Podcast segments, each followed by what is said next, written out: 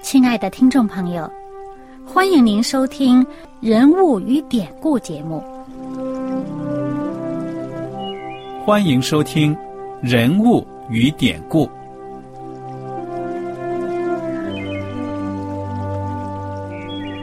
听众朋友们，当你读圣经的时候，不知道有没有过这样的想法：生活在几千年前的圣经人物，与我们这生活在二十一世纪的人有什么相关吗？那些古时候缔造了历史的伟人们，只是些令我们感叹而望尘莫及的对象吗？那些败坏了品德的小人？和有负圣托的失败者，难道只是为了让我们嗤之以鼻吗？在这个人物与典故的节目里，我和小燕将与大家一起，通过圣经中的人物和他们的事迹，看看我们能从他们的故事中得到哪些启发，以便用正确的态度来对待我们每天所面对的生活和挑战。共同奔走天国的旅程。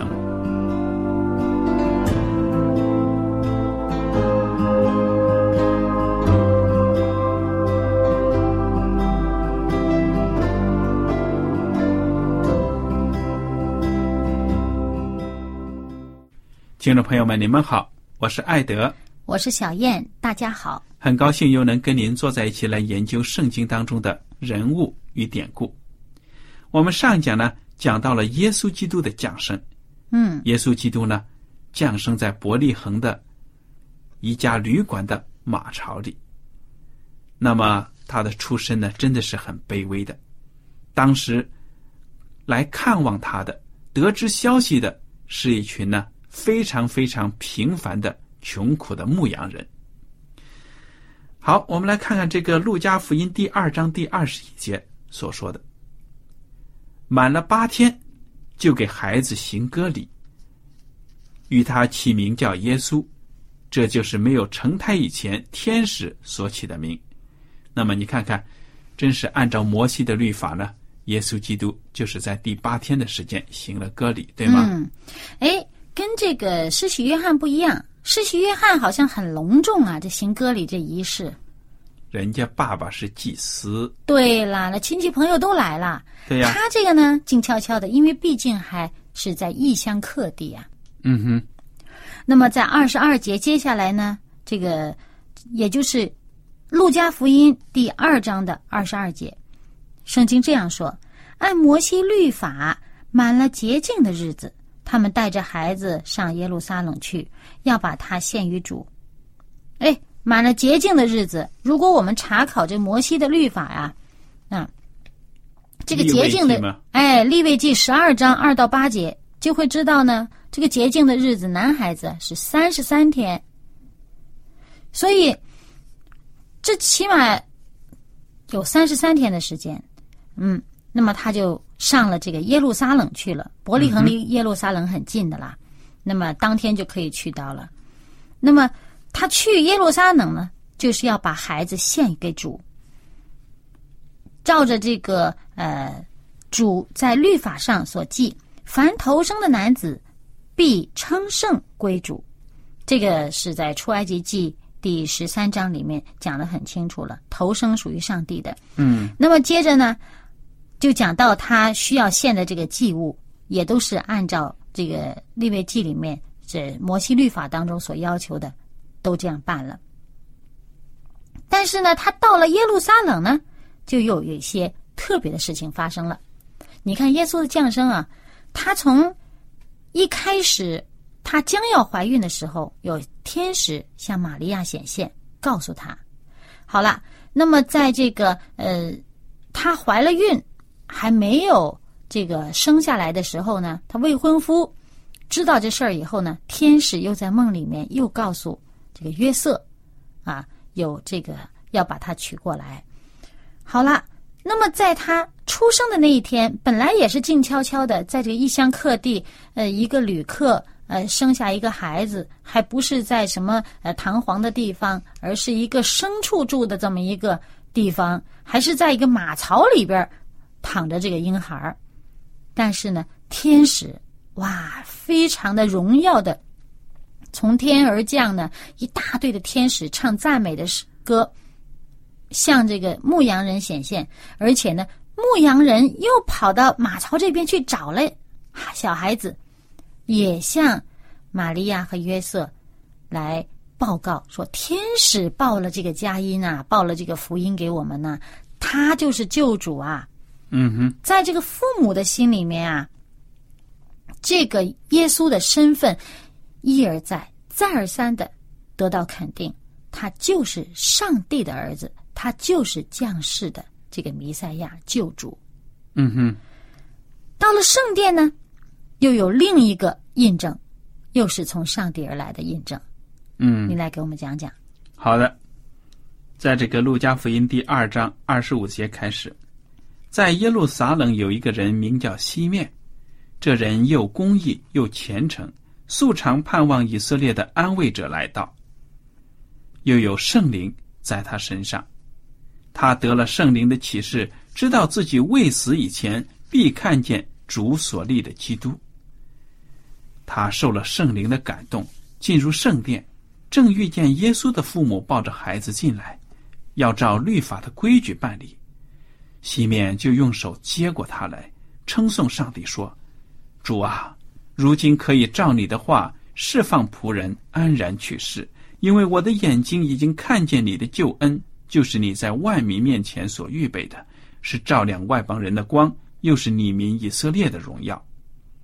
孩子的父母因这论耶稣的话就稀奇，西面给他们祝福，又对孩子的母亲玛利亚说：“这孩子被立是要叫以色列中许多人跌倒，许多人兴起，又要做毁谤的画饼，叫许多人心里的意念显露出来。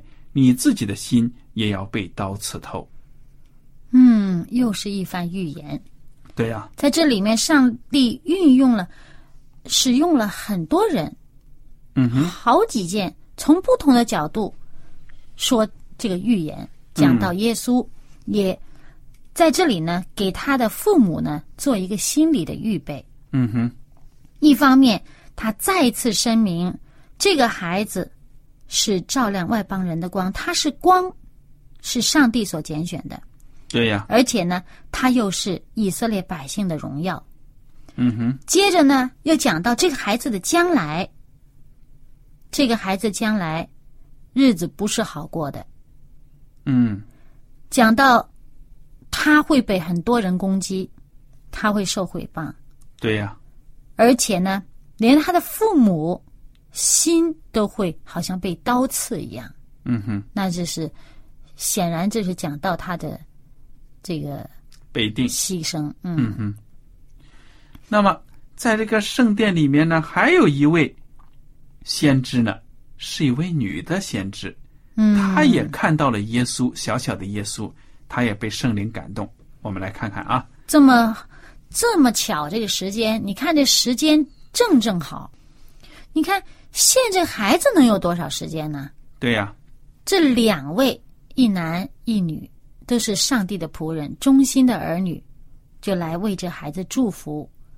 而且是这两人都是等了一辈子的，哎，终生等候啊！以色列的安慰者。对呀，嗯，三十六节，又有女先知名叫亚拿，是亚舍支派法内利的女儿，年纪已经老迈，从做童女出嫁的时候，同丈夫住了七年，就寡居了。命很苦啊！嗯，结婚七年就失去了丈夫，现在已经八十四岁，并不离开圣殿，进食祈求，昼夜侍奉上帝。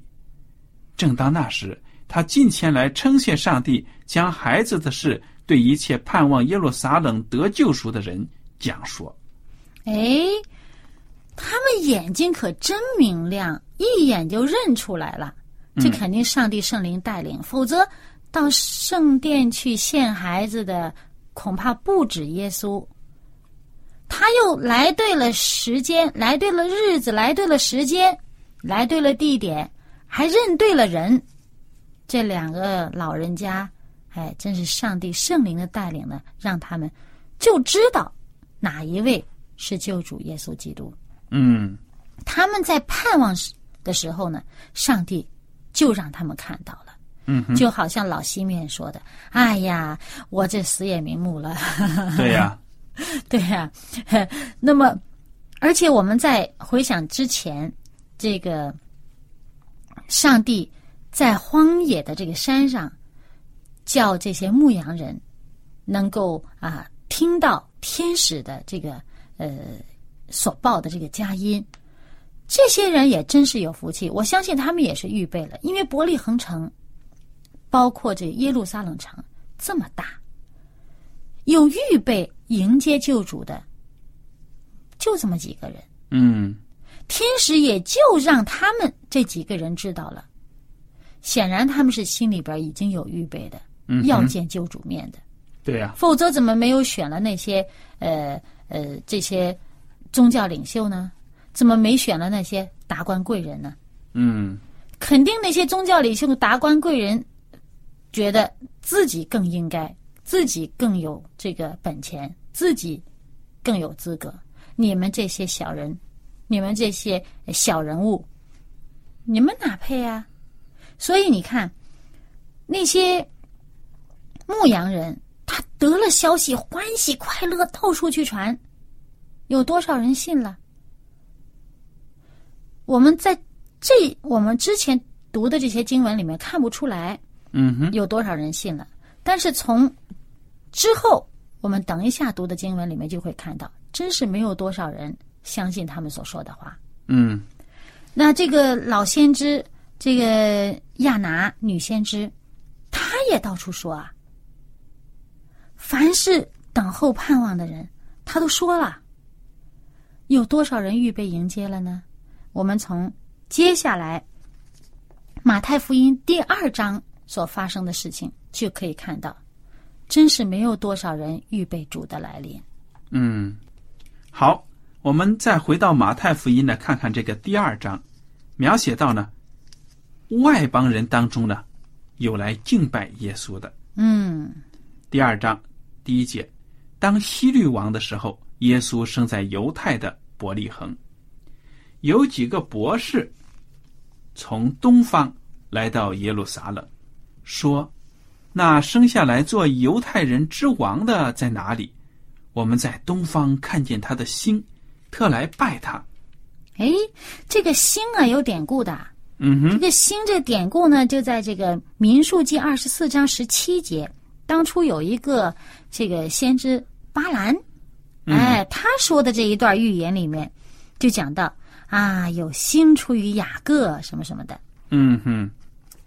那么，这些东方的博士啊，虽然在圣经当中，我们中文圣经在这里把它翻译成博士，意思就是说呢，知识很渊博的人。嗯，有学识的。但是呢，实际上呢，这些人呢，也有可能就是在巴比伦地区啊等等那些懂得观星象啊那些术士，当然也是比较这个怎么说呢，在灵性方面追求的，虽然他并不真正的完全的认识上帝。但是不管怎么说，从经文里面我们看到呢，这些人哎，应该是知道刚才我们所提到的这个民数记二十四章第十七节这一段这个预言的。那么这一段预言，我们不妨在这里读一下啊。他说：“有星要出于雅各，有杖要兴于以色列。”哎，这个星就在这里面直接引用了星。有杖出于以以色列，这个杖就是权杖，就是做王的这个杖，这个权柄。好所以呢，在这里呢，就希律王一听，哇，就很敏感的反应到做王的这是，对呀、那么这三个博士说起来呢，当然这圣经这里也没有说是三个，对不对？几个博士，习惯上很多人喜欢用三个，他们在这个方面的这个脑子好像没挂弦儿，直接就去找人家西律王那里了啊。其实这三个可能对于政治实这个形势啊没有认识，对当时犹太人的这个政治呃这个呃时局啊，没有什么了解的。嗯他他可能甚至还以为哇，这是要做全地万民的王的呀，嗯对不对？这个王兴于以色列嘛，是做这个万民的王的。这你们以色列照理说应该大家都应该知道的事儿，而且你们应该预备好了，大家都很开心，所以他以为大家都知道，他跑来找来了。嗯。那么这个希律王听见了，心里就不安了。耶路撒冷合成的人也都不安了。这个希律王不安，是因为他是在希律，在这他在这个犹太当王啊。现在又说犹太人当中又兴起一个王，那将来不把我的位置、我孩子的位置、孙子的位置都给抢走了吗？哎，而且他做王也不是名正言顺，该他做王的，是人家 分封他来的。，对了，他也本身也不是犹太人，嗯，所以呢，他就担心这个犹太民族当中又兴起一个正宗的王呢，把他这个人给挤走了。哎，他就关心他自己的私利，那你说耶路撒冷合成的人也都不安，什么意思啊？我想各个阶层都有，对不对？嗯，那百姓说：“哎呀，想什么的都有，对呀，那这王我们现在日子都很不稳定了啊，突然又有一个王，那将来争起来，我们老百姓不倒霉了啊，会不会这罗马人觉得我们这要来王了，还是怎么样？哎，其实也有其他的。那么我们也要想到呢，之前，呃，施洗约翰的降生，还有这个耶稣的降生，有很多消息传出来了。嗯哼，照理说，他们这儿应该警惕了，应该会想到一些事情，嗯跟属灵的事情一接近的事情，他们照理说应该想到。可是呢，从这个圣经上面这个技术，我们可以看到，真是没有人往那方面想，嗯没有人等候。就是用这个以赛亚书五十章第二节的话说：“我来的时候，没有人等候，谁在等候呢？”上帝在问我们。嗯那么，耶稣要再来，这个预言，圣经上讲了多少次？我们现在的人，现在的教会宣传了多少次？讲了多少次？要我们警醒，预备耶稣再来的时候。那么，我看以赛亚书五十章二十第二节所讲的这话，真让我们想一想：耶稣再来的时候，谁在等候了？嗯哼，以色列民族、犹大，哇，耶路撒冷、伯利恒，这么多人，谁在等候了？认识主的百姓，平民小百姓，就那么几个牧羊人。上帝的仆人，就那么两个老先知，就那么两个老人，嗯，那么不是上帝的仆人的，不是上帝圣经里面已经讲到的这个选民的外邦人当中，就这么几个博士。嗯哼，其实他们在圣经里面，在这里面属灵的含义上讲，他们都是代表，可以作为这个万民地上万民的代表吧。啊，有上帝的子民，也有当时还不列在名上的啊这个外邦人，他们都可以作为代表，说迎接主的降临。但是仅仅这几个代表而已吗？其他的人都在干什么了？我们也要反省反省自己，我们是不是可以成为代表众民迎接主再来的人呢？还是嗯我们是那些睡着了、麻木不仁的人呢？嗯哼，好。那么这个西律王心里不安呢，他就召集了祭司长和民间的文士，问他们说：“基督当生在何处？”嗯，究竟什么位置？哎，好像是来请教什么神学问题的，对不对？嗯，那些人就回答说了，在犹太的伯利恒。那么，他们还引经据典呢，怎么知道呢？是圣经写的呀，就是在这个弥迦书第五章第二节嘛，他就引用了犹大地的伯利恒啊，你在犹大诸城中并不是最小的，因为将来有一位君王要从你那里出来，牧养我以色列民。你看哎看，圣经上讲了，将来呢就是生在这个伯利恒的。哎，他这段圣经呢，就是弥迦书五章二到四节。嗯，这希律王听了呢，就把这些祭司长啊、文士呢打发走，然后呢就把那些东方的博士招来了，细问呢：“你们什么时候看见天上那个星星的？”嗯，问了时间，什么时候出现的？哎，大概推算一下嘛，就知道这孩子多大年龄了。嗯于是呢，就派一些人，可能呢也是这个祭司长和文士了，就猜他们。呢，哦，不，这是这个猜这个东方的博士，说呢，你们呢就去这个伯利恒找吧，找到了赶快跟我报信呐、我好去拜他。好像还挺有心的哈。嗯，这三个博士听见王的话呢，就去了，在东方所看见的那星，忽然在他们前头行，直行到小孩子的地方，就在上头停住了。他们看见那星，就大大的欢喜，进了房子，看见小孩子和他母亲玛利亚，就伏伏拜那小孩子，揭开宝盒，拿黄金、乳香、没药为礼物献给他。嗯，所以就因为他献的这礼物是三种，嗯。所以有人呢就习惯上总说这是三博士。嗯，其实呢，可能好几个，对不对？嗯，而且呢，你看啊，他说去这个房子啊，这时候不提马槽了，而且从他这个时间上呢，呃，我们知道之前呃，耶稣他的父母还过了这个洁净的日子，然后要去圣殿里献这个婴，中间啊、经过这么多事儿了，这应应该已经绝对不是刚出生的那一天。嗯所以在我们在这个圣诞节有关的一些图画上面呢，有些人嗯会会看到啊，有这个牧羊人会出现呢。呃，这同一幅画里面既有牧羊人又有博士，大家都在这个马槽里面拜这个小孩子。这个就显然这是出于一种艺术的哎艺术的表现手法而已。这三件事情，照理说它不会在同一 同一天这个同一个场合下出现的。而且呢，那博士大老远的，不是一晚上就走到的啊。啊、而且他这个星出现，他还得研究啊。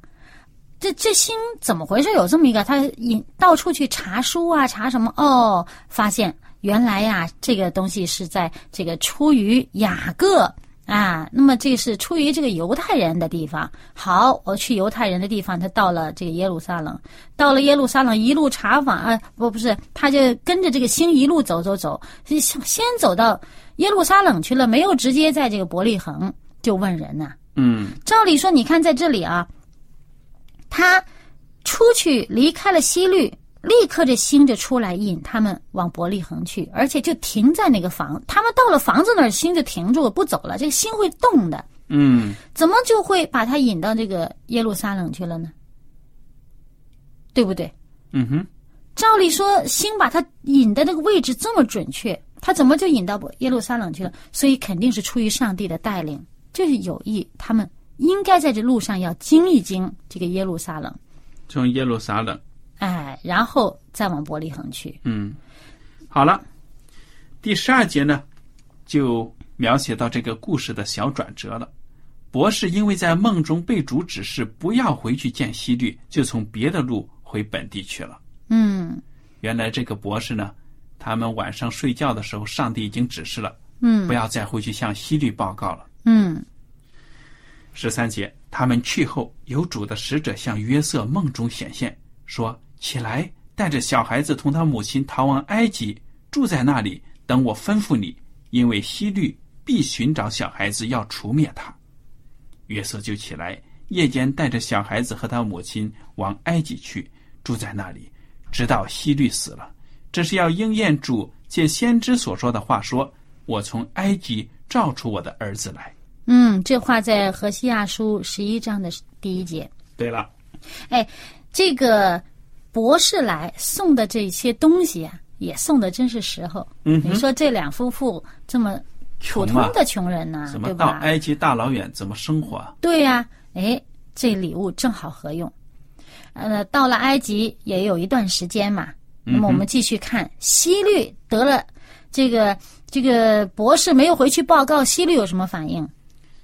希律见自己被博士愚弄，就大大发怒，差人将伯利恒城里并四境所有的男孩照着他向博士仔细查问的时候，凡两岁以里的都杀尽了。这就应验了先知耶利米的话说：“在拉玛听见嚎啕大哭的声音，是拉杰哭他儿女不肯受安慰，因为他们都不在了。”嗯，你看看，够残忍啊！对呀、这西律王啊，为了斩除这个将来给自己留下的隐患呢，哇，把这个伯利恒周围的孩子两岁以下的都杀了。显然，这些博士去见耶稣的时间呢，不会是他刚刚出生的时候。嗯嗯，那么，那么他们这个呃，耶稣和他的父母就是到了这个埃及，去了一段时间吧。嗯哼，那十九节，希律死了以后，有主的使者在埃及向约瑟梦中显现说：“起来，带着小孩子和他母亲往以色列地去，因为要害小孩子性命的人已经死了。”约瑟就起来，把小孩子和他母亲带着，带到以色列地去。